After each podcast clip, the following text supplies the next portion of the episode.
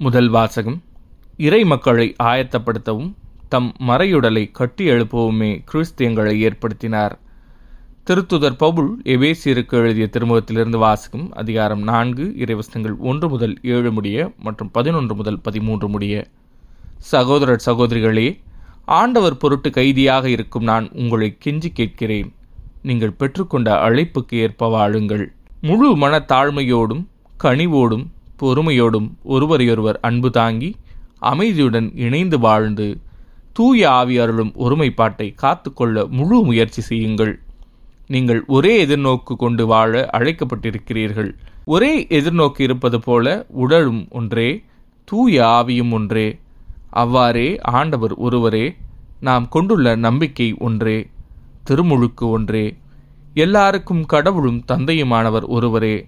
அவர் எல்லாருக்கும் மேலானவர் எல்லார் மூலமாகவும் செயலாற்றுபவர் எல்லாருக்குள்ளும் இருப்பவர். கிறிஸ்து கொடுக்க விரும்பும் அளவுக்கேற்ப நம் ஒவ்வொருவருக்கும் அருள் அளிக்கப்பட்டுள்ளது.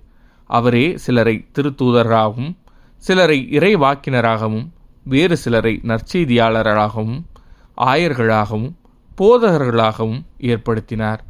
திருத்தொண்டாற்ற இறைமக்களை ஆயத்தப்படுத்தவும் கிறிஸ்துவின் உடலை கட்டி எழுப்பவும் இவர்களை அவர் ஏற்படுத்தினார். அதனால் நாம் எல்லாரும் இறைமகனை பற்றிய அறிவிலும் நம்பிக்கையிலும் ஒருமைப்பாட்டை அடைவோம்.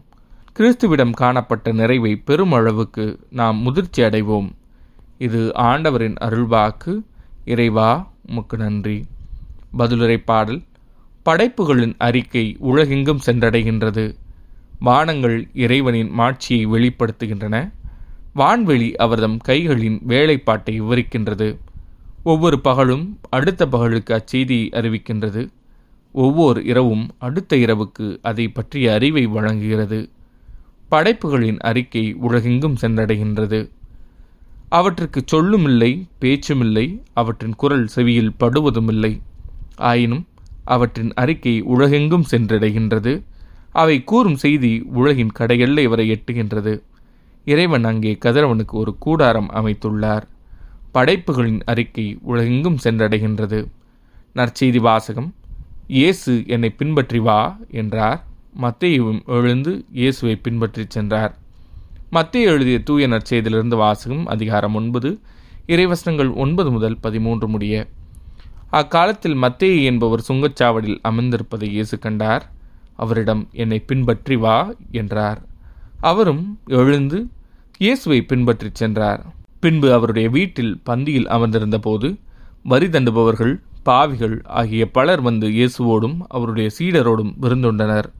இதை கண்ட பரிசெயர் அவருடைய சீடரிடம் உங்கள் போதகர் வரி தண்டுபவர்களோடும் பாவிகளோடும் சேர்ந்து உண்பது ஏன்? என்று கேட்டனர்.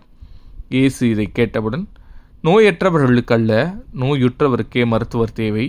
பழியை அல்ல இரக்கத்தையே விரும்புகிறேன் என்பதன் கருத்தை நீங்கள் போய் கற்றுக்கொள்ளுங்கள். ஏனெனில் நேர்மையாளரை அல்ல பாவிகளையே அழைக்க வந்தேன் என்றார்.